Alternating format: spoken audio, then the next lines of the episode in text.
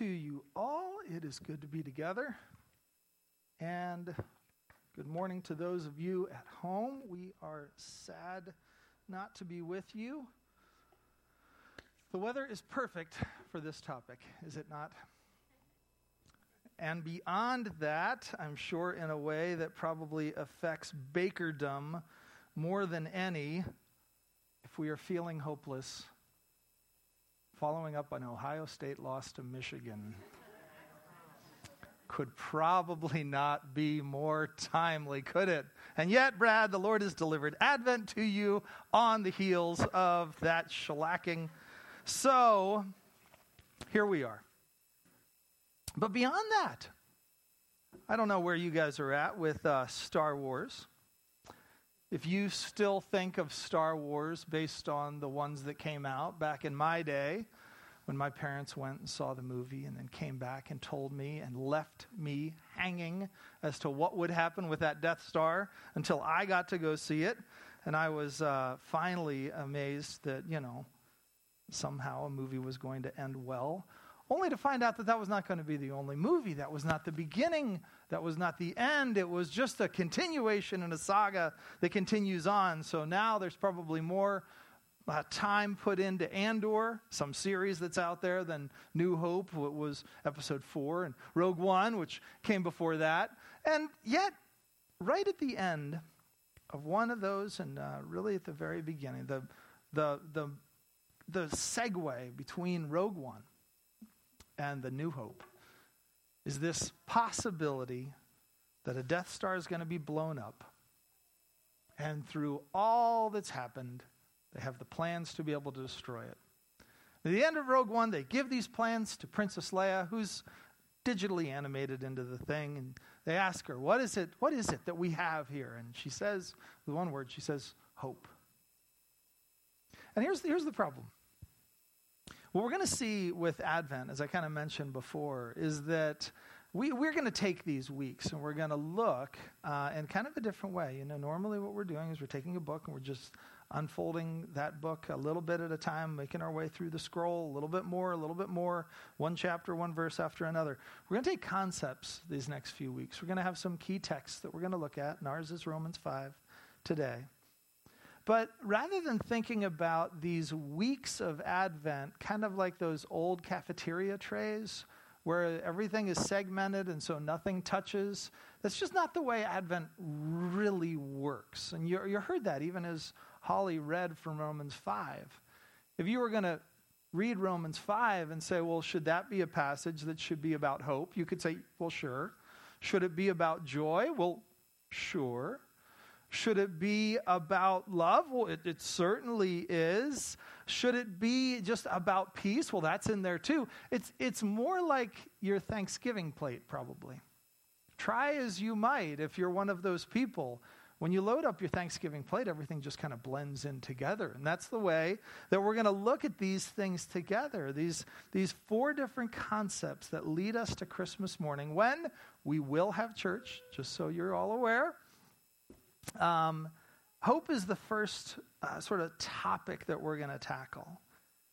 And yet, what we're going to be talking about today, and the way that Paul just used that word, the way the Bible uses the word hope, isn't necessarily that if Brad and I were having a conversation, I said, Well, do you think that the Ohio State's going to make the playoffs? And Brad might say, I hope they will. What is he saying? He's, he's indicating that the intensity of that verb has to do with his desire, not really with the certainty of what's going to take place. Ohio State might miss the playoffs. We hope they won't. But the problem is we keep using that word in that sort of a way. We sort of hope this will work. We the, the rebels are making their way through. Why? Because rebellions are built on hope. But is there any promise in it? No, it's just the possibility that some little sliver of, of redemptive thread might pull long enough and hold tight enough so that we can actually make our way to the end. That's the way we think about hope. But every week, I think what we're going to have is that Princess Bride quote. You keep using that word, but it just doesn't mean what you think it means. if nothing else, when we're done looking at Romans 5 and all these accompanying texts, what I hope is that we'll have a more robust understanding, a more firm and confident definition of what it really means for us to have what the Bible considers a blessed hope, or what the Bible calls a living hope. Because in so many places throughout the Bible, the word hope is almost synonymous for what it means to actually have attached ourselves to Christ. There are times that we live in this world and we know that there are realities that are very true. We are weak and we wander. And oddly enough, Romans 4 and the passage that comes right after what Holly read really address those realities. But in our weakness and in the weakness of others, and in our wandering and the wandering of others, we're often tempted to think that hope is really just kind of being eliminated. That if hope is a white light, that essentially everybody else's sin, our weakness, it all just veils it so much so. It, it just keeps sprinkling it that there's no way that that light is going to shine anymore. And that's just not the way that the Bible speaks. The Bible does address the fact, though, that in our weakness and in our wanderings that God has both spoken and that He's saved. And that kind of brackets what we look at. That's the reality we bank ourselves on. But the Bible says we are called to one hope that belongs to our call. The Bible says that we are to hold to the confession of our hope. And that when we're talking with others, we're supposed to be able to defend the reason that we have this hope. That's the way that not just Paul, but Peter and other authors describe what it means to be a Christian is to hold tightly to this what is it? But whatever it is, they're calling it hope. And that feels entirely different than this wishful thinking kind of thing that we talk about. Feels entirely more foundational, more substantial, more not some like hope that lives in your Valentine's heart, but hope that lives in your biblical heart, more what you'd think of as your gut.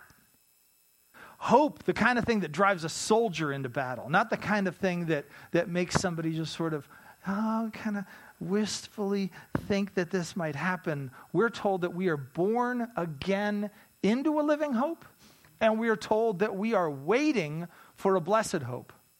In other words, hope is the beginning of how we get to know God, and it is the thing that we are very much counting on at the end of our days, is that we can bank on what God has said and that we can rely on what God has done. But let's take a minute in Romans 4, just before that, in order to understand, because Romans 5 1 begins with, therefore, and so you have to know what it's. Very good, Barb. Well done.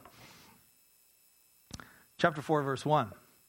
What shall we say was gained by Abraham, our forefather, according to the flesh? For if Abraham was justified by works, he has something to boast about, but not before God. For what does the scripture say? Abraham believed God and it was counted to him as righteousness. Chapter 4, verse 1, he's talking about Abraham. Why? Well, because Abraham is one of the heroes of the Jewish faith. And in chapters 1, 2, and 3, what Paul has been trying to say is that living for the glory of God is probably a good definition of what every single human being was made to do. God is vi- invisible, we are visible. God is everywhere and yet not especially anywhere. And so he calls us to be everywhere for him, to be his image bearers, to be the ones who represent him, to be his ambassadors. And he's given us so many gifts and so much strength to do it. And chapters 1, 2, and 3 said, no matter who you are, you failed at that. If you're a law keeper, you're not very good at it, and breaking one law breaks the whole law, and you're not very good if we look at those who are outside the Jewish faith, we all recognize they're not doing very well. Nobody has any cause to boast because everybody's guilty, and yet the Jews are going, but we're kind of better, right? He's going to address that at different points in the book of Romans. And as we went through Romans, you might remember how he did. But in chapter 4, he says, well, let's just talk about one guy. Let's talk about Abraham. What was it that got Abraham to the place from being Abram to being Abraham? What took him from being some like pig farmer or whatever he was to being the father of our faith? Was it what he did? Because if you track Abraham's story, if Abraham's telling his story, well, he's going to tell you some parts and he's going to leave a lot of other parts out, isn't he? But as God tells Abraham's story, and as Paul recounts Abraham's story, you know what he accents? Not his success, not his strength, his weakness and his failure. That's why Scripture says Abraham obeyed God and then he was righteous? No, he believed God. That's the whole point of 1, 2, 3. That if you can't do it, somebody else must have done it, and then you've got to figure out how do you relate to the person that did it. God's the one who does it, He's the one who has it. And so we've got to figure out what am I supposed to do? Am I supposed to imitate you? Am I supposed to just follow you and obey you? Yes, yes, yes. But is that foundational to what it means to know you? Nah. What's foundational to what it means to know God is to listen to what He says and believe Him. 4 1. Now, listen to the way it continues. I promise we're going to make our way a little bit faster through some of these. All right? Now, he says in verse 4 To the one who works, his wages are not counted as a gift, but as his due. And to the one who does not work, but believes in him who justifies the ungodly, his faith is counted as righteousness. So, you want to get what you deserve? Boy, you're going to be in a heap of trouble. You want to get what God's promised? Ooh, that's a possibility for real life. That could be what it means to be a Christian. But what about Abraham? What about Abraham? All he did was hear what God said and believed him. You want another hero? Verse 6. Just as David also speaks of the blessing of the one to whom God counts righteousness apart from works.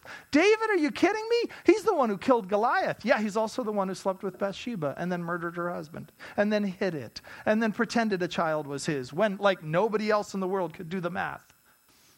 He was stupid and he was sinful. Was that what qualified him to be blessed by God? No. What David says is this Blessed are those whose lawless deeds are forgiven and whose sins are covered. So, Abraham, in his weakness, couldn't provide a kid. God said, I'll give you one. How does Abraham become righteous? He believes that God's telling the truth. Take your other hero, your best king, David. How did he do? Well, when he failed, his blessing wasn't that he said, God, could you ignore this? Because I did some really great stuff too. Could you ignore me screwing up because I built that temple and I really wanted to build, or I built my palace and I really wanted to build up Jerusalem, but I wanted to build the temple. Can't that offset it? Offset it. And God says, no. The only way this is going to work is if when I look at what you've done, I just forgive it. That's the way you get to be blessed. You see how chapter 4 is un- unpacking here? This is all what's behind the therefore. Verse 16 then explains it. That's why this all depends on faith. You just hear and believe. Faith. That's in order that the promise could rest on grace and be guaranteed to all of his, this is Abraham's, offspring. Not only to the adherent of the law, but also to the one who shares the faith of Abraham, who's the father of us all. As it is written, I've made you the father of many nations in the presence of the God in whom you believed, who gives life to the dead and calls to existence things that do not exist. Wow, that's a powerful God. You see what else he can do with his word? He can't just promise that sins are forgiven. That's a big deal. And he can do that with his words. He can't just tell somebody who can't produce children, you're going to produce children, and somehow through the speaking of it, he's going to make it happen. That's a big deal. But beyond that, he gives life to dead people and calls into existence things that don't even exist. How did this whole business get its start? The earth is formless and void, and God spoke. And he's been speaking. And Christians listen and Christians believe. That's kind of Paul's point up to this point. So if we want to rely on our own strength, Paul says, yeah, how about Abraham? And if we want to rely on our own obedience, Paul says, yeah, how about David? Are you better than Abraham? Mm, not really. All right, well, he didn't rely on his, his strength. Are you more holy than David? Is your heart more inclined to God than David's was? Mm, I don't know about that. Yeah, he didn't depend on his obedience. So if Abraham didn't and David didn't, then you better not. So it all has to be based on faith. That's the way grace works. That's the way God is drawing and, and gathering his people. That's what he does. And so, in hope, Abraham is the he, believed against hope that he should become the father of many nations, as he had been told, so shall your offspring be. Therefore, chapter 5, verse 1. Therefore, since we are justified, made right with God, we get God's righteousness, and we don't do it through our works or through our strength, but through our faith. Therefore, and here's where the casserole of Romans 5 comes in, right? This is a week on hope, but we're talking about peace. Well, since we've been justified with faith, we have peace with God. We'll get to that in two weeks. And we have that through our Lord Jesus Christ, and it's through him that we've ab- obtained access by faith into this grace in which we stand, and we rejoice. We'll get to that next week, but we rejoice in this. We rejoice in hope of the glory of God. Here's the first thing we understand about hope from Romans 5 hope strains toward the future. It is not content with darkness and trouble today. It strains, it yearns, it is always discontent. Hope is not satisfied with what is because it longs for what will be. Listen to the way that Paul talks about this in other places. All right? We're going to try to stay with Paul as much as we can. But in Titus 2, Paul kind of hits this right, uh, right, sort of right between the eyes. The grace of God has appeared. It's talking about Advent. Jesus has come. Bringing salvation for all people, training us to renounce ungodliness and worldly passions, and to live self controlled, upright, and godly lives in the present age. What are we doing then in that? Waiting for the blessed hope. This is where this is just a great way to start off Christmas, especially if you think about little kids. You want to strain, you want to hope in a biblical way, be like a toddler. Because a toddler tells you what he wants for Christmas, and then he waits, and he hopes, and he pesters, and he thinks, and he's not content with his current number of toys. He's not content with what's happening now because he knows what Christmas was like and he knows that Christmas is going to be great. And so he's yearning for it in a pesty, sort of straining sort of way. He sees the future. He knows the future's not here, but he is longing for that future. And Paul says, We are waiting for our blessed hope, the second appearing of the glory of our great God and Savior, Jesus Christ. Hope says, I love the past and I'm grateful for the present, but I'm looking and I'm waiting. If you told someone built on hope, named hope, containing and just overflowing with hope, if you just touched them and, and a hope came out and you said, Jesus is not returning, they would die. Because they are eagerly waiting for the appearing of the glory of our great God and Savior, Jesus Christ. Which is why Paul says then in chapter 5, verse 2, we rejoice in hope of this glory. But we're not toddlers anymore, right? We've learned that things are disappointing and we learn to get used to it. That's what it means to mature, right? What it means to mature is to lose your hope, to lose your straining, to lose your waiting and yearning, and just be content with where you are. Mature Christians then are content with an ungodly world. Mature Christians are content with a worldly society, with an impulsive and unprincipled society, with an immoral society. We live in this world and we are content with it, right? No, absolutely not. So Paul tells Titus, we train believers to stay like toddlers. We train them to renounce the ungodliness and the worldly passions. We train them to live self controlled, not impulsive, to live upright, not unprincipled, to live godly lives, not immoral lives. We keep them waiting and yearning and longing because they're groaning. That's the world we live in. This dark world, this in the bleak midwinter, all creation groans kind of world. It means that when we mature, we don't lose that sense. As we mature, we become like Aldo. Has anyone ever tented or camped with Aldo? That is the definition of groaning. Aldo, what is it like to tent?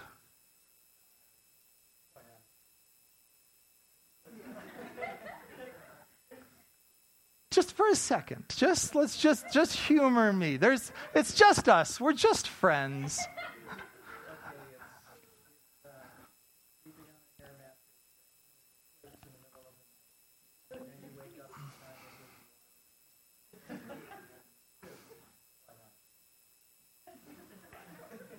If you had to sum it up in one word, what?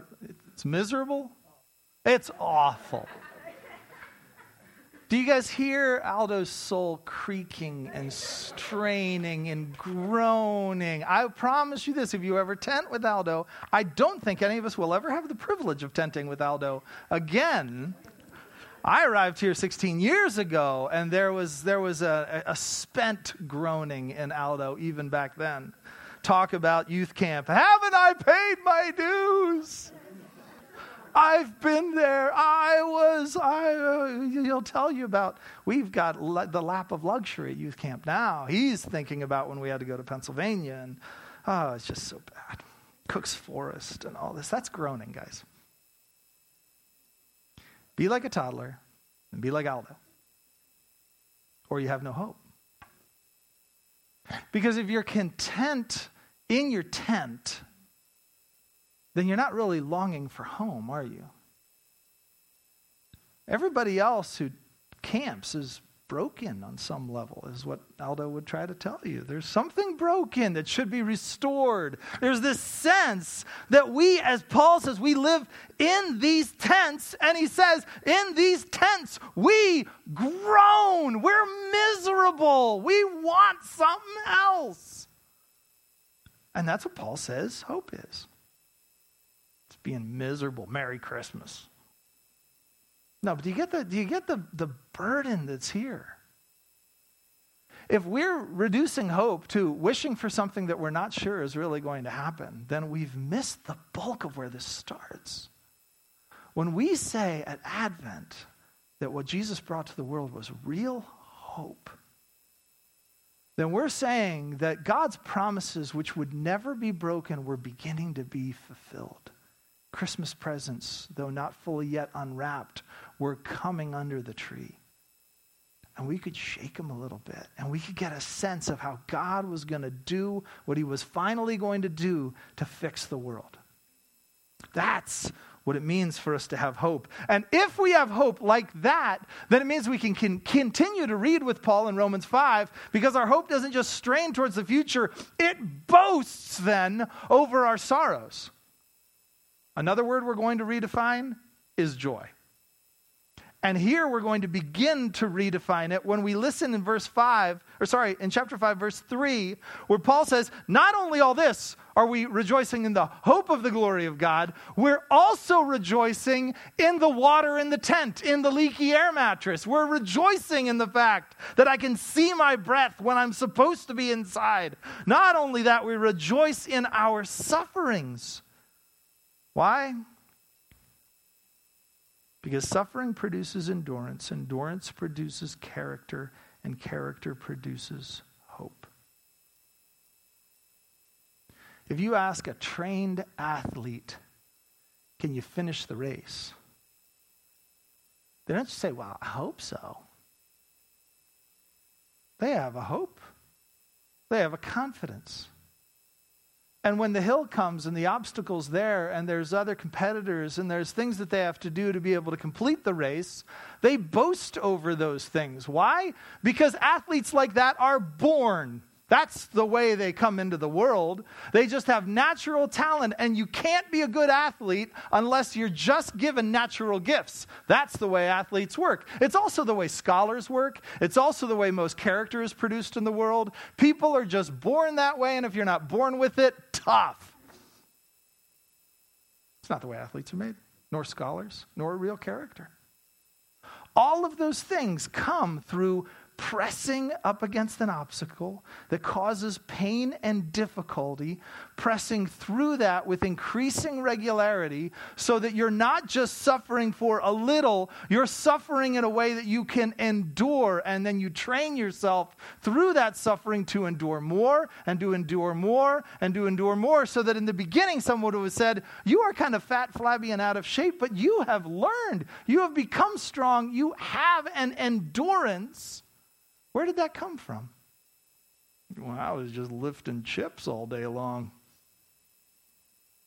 But then I put down the chips and I picked up something heavier. And then when I got good at that, I picked up something heavier. And I got that, I picked up something heavier.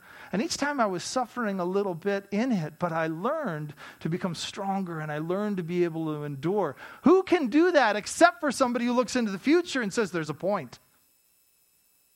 Because if there's no point, if there's no hope, you don't boast over your sufferings. You suffer in your sufferings. You don't groan under them, you rot in them. And Paul says, no, if we have that kind of a hope that's straining toward a future that we know is going to come, then what happens when we suffer is that we don't just rejoice over it. My more accurate word here is we boast over it, we scream at it. We rebel against it, and there is a joyful, defiant hope in the middle of it. We have hope then that boasts over our sorrows. Listen to the way the author of Hebrews describes this.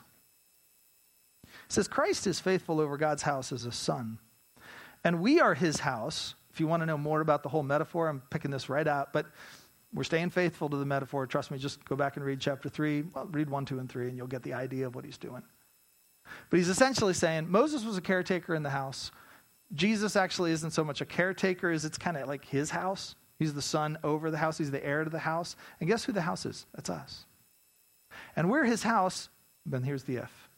If indeed we hold fast our confidence and are boasting in our hope. This is, that's the idea of the joy that Paul's talking about.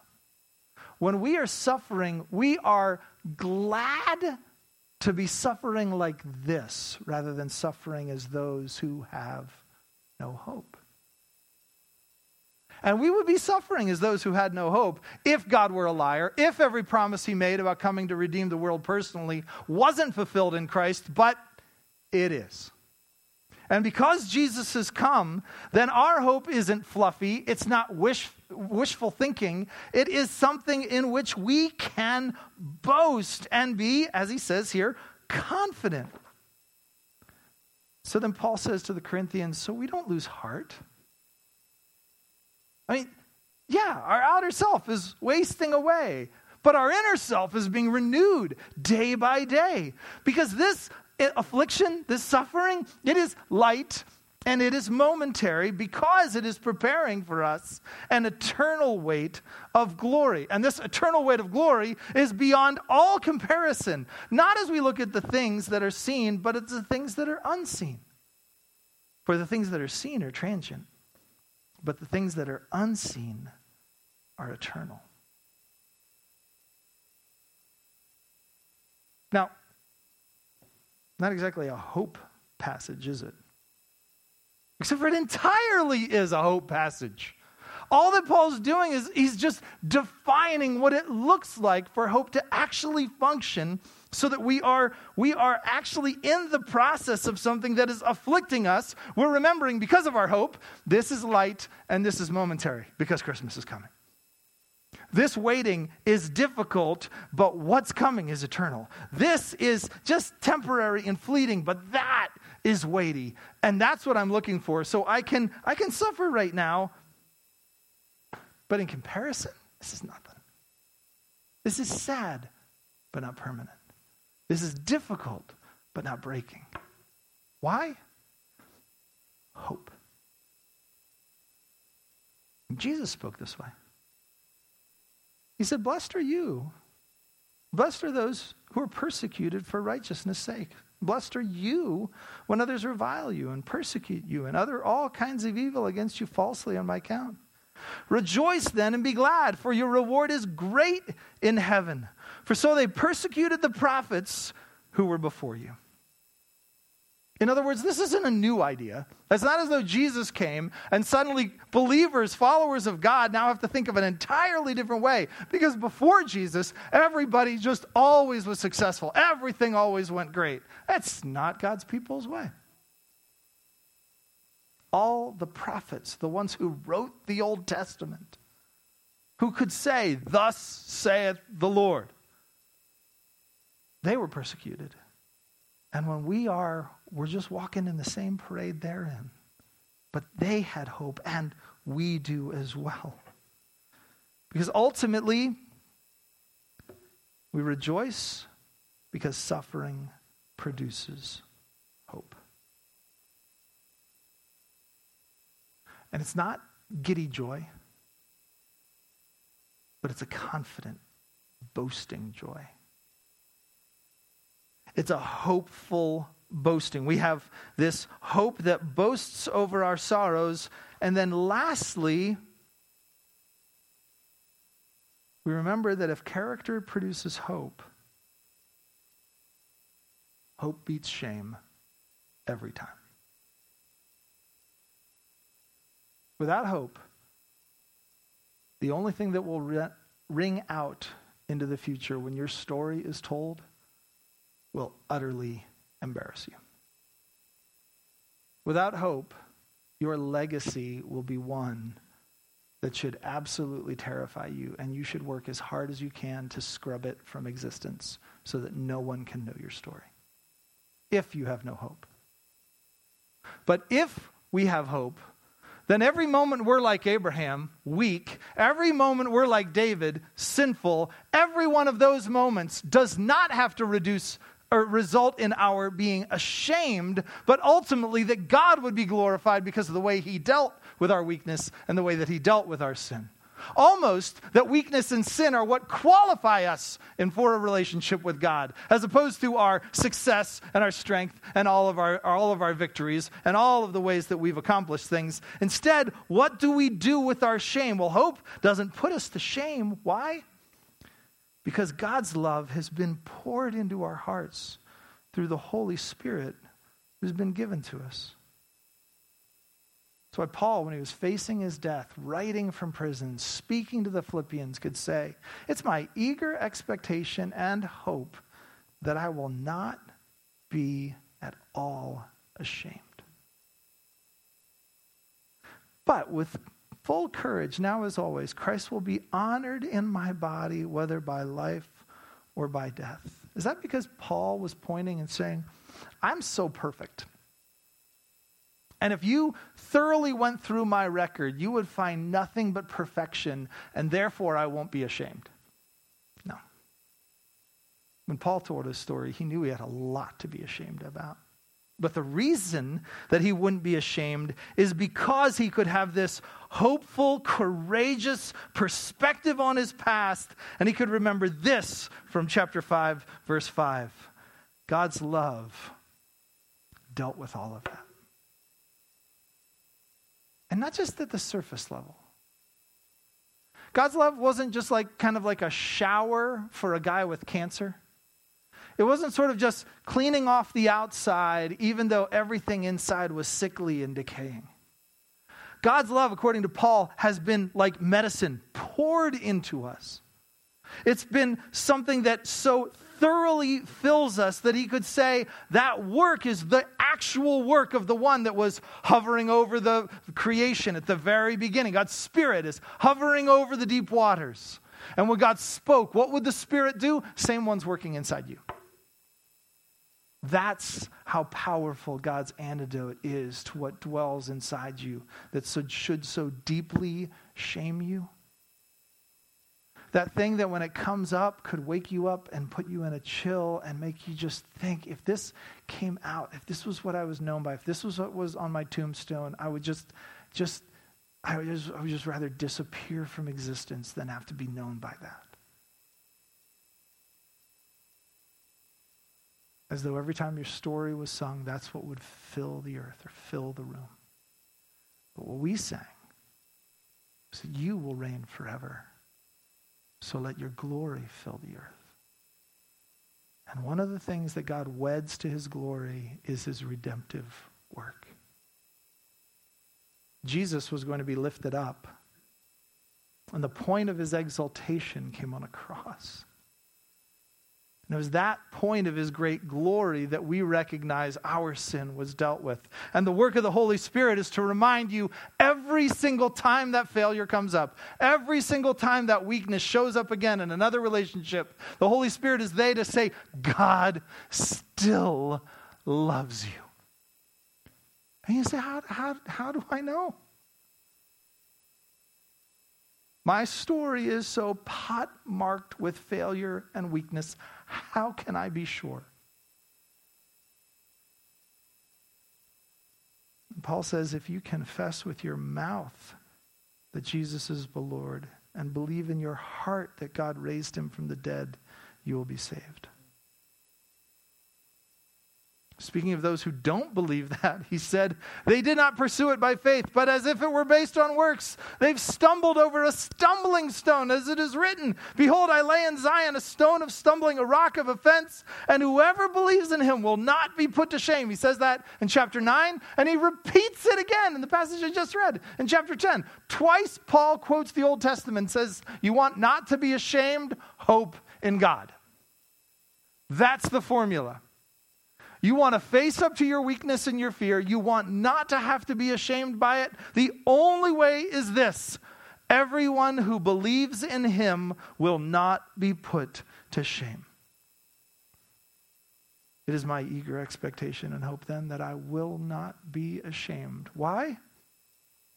Because Paul was speaking with the voice of the Holy Spirit inside him that is perpetually telling him, You are loved despite it all.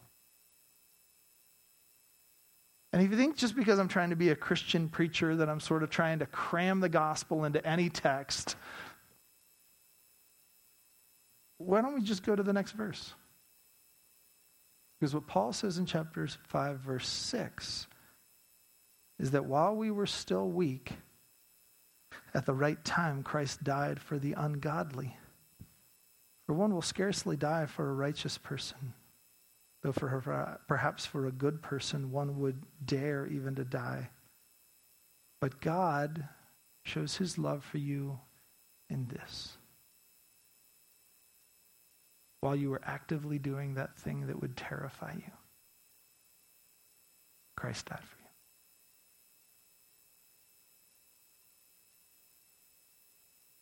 Let me pray for us. Lord, we speak with the voice of the psalmist. Our soul waits for the Lord, for you are our help and our shield. Our heart is glad in you because we trust in your holy name. So let your steadfast love, O Lord, be upon us, even as we hope in you.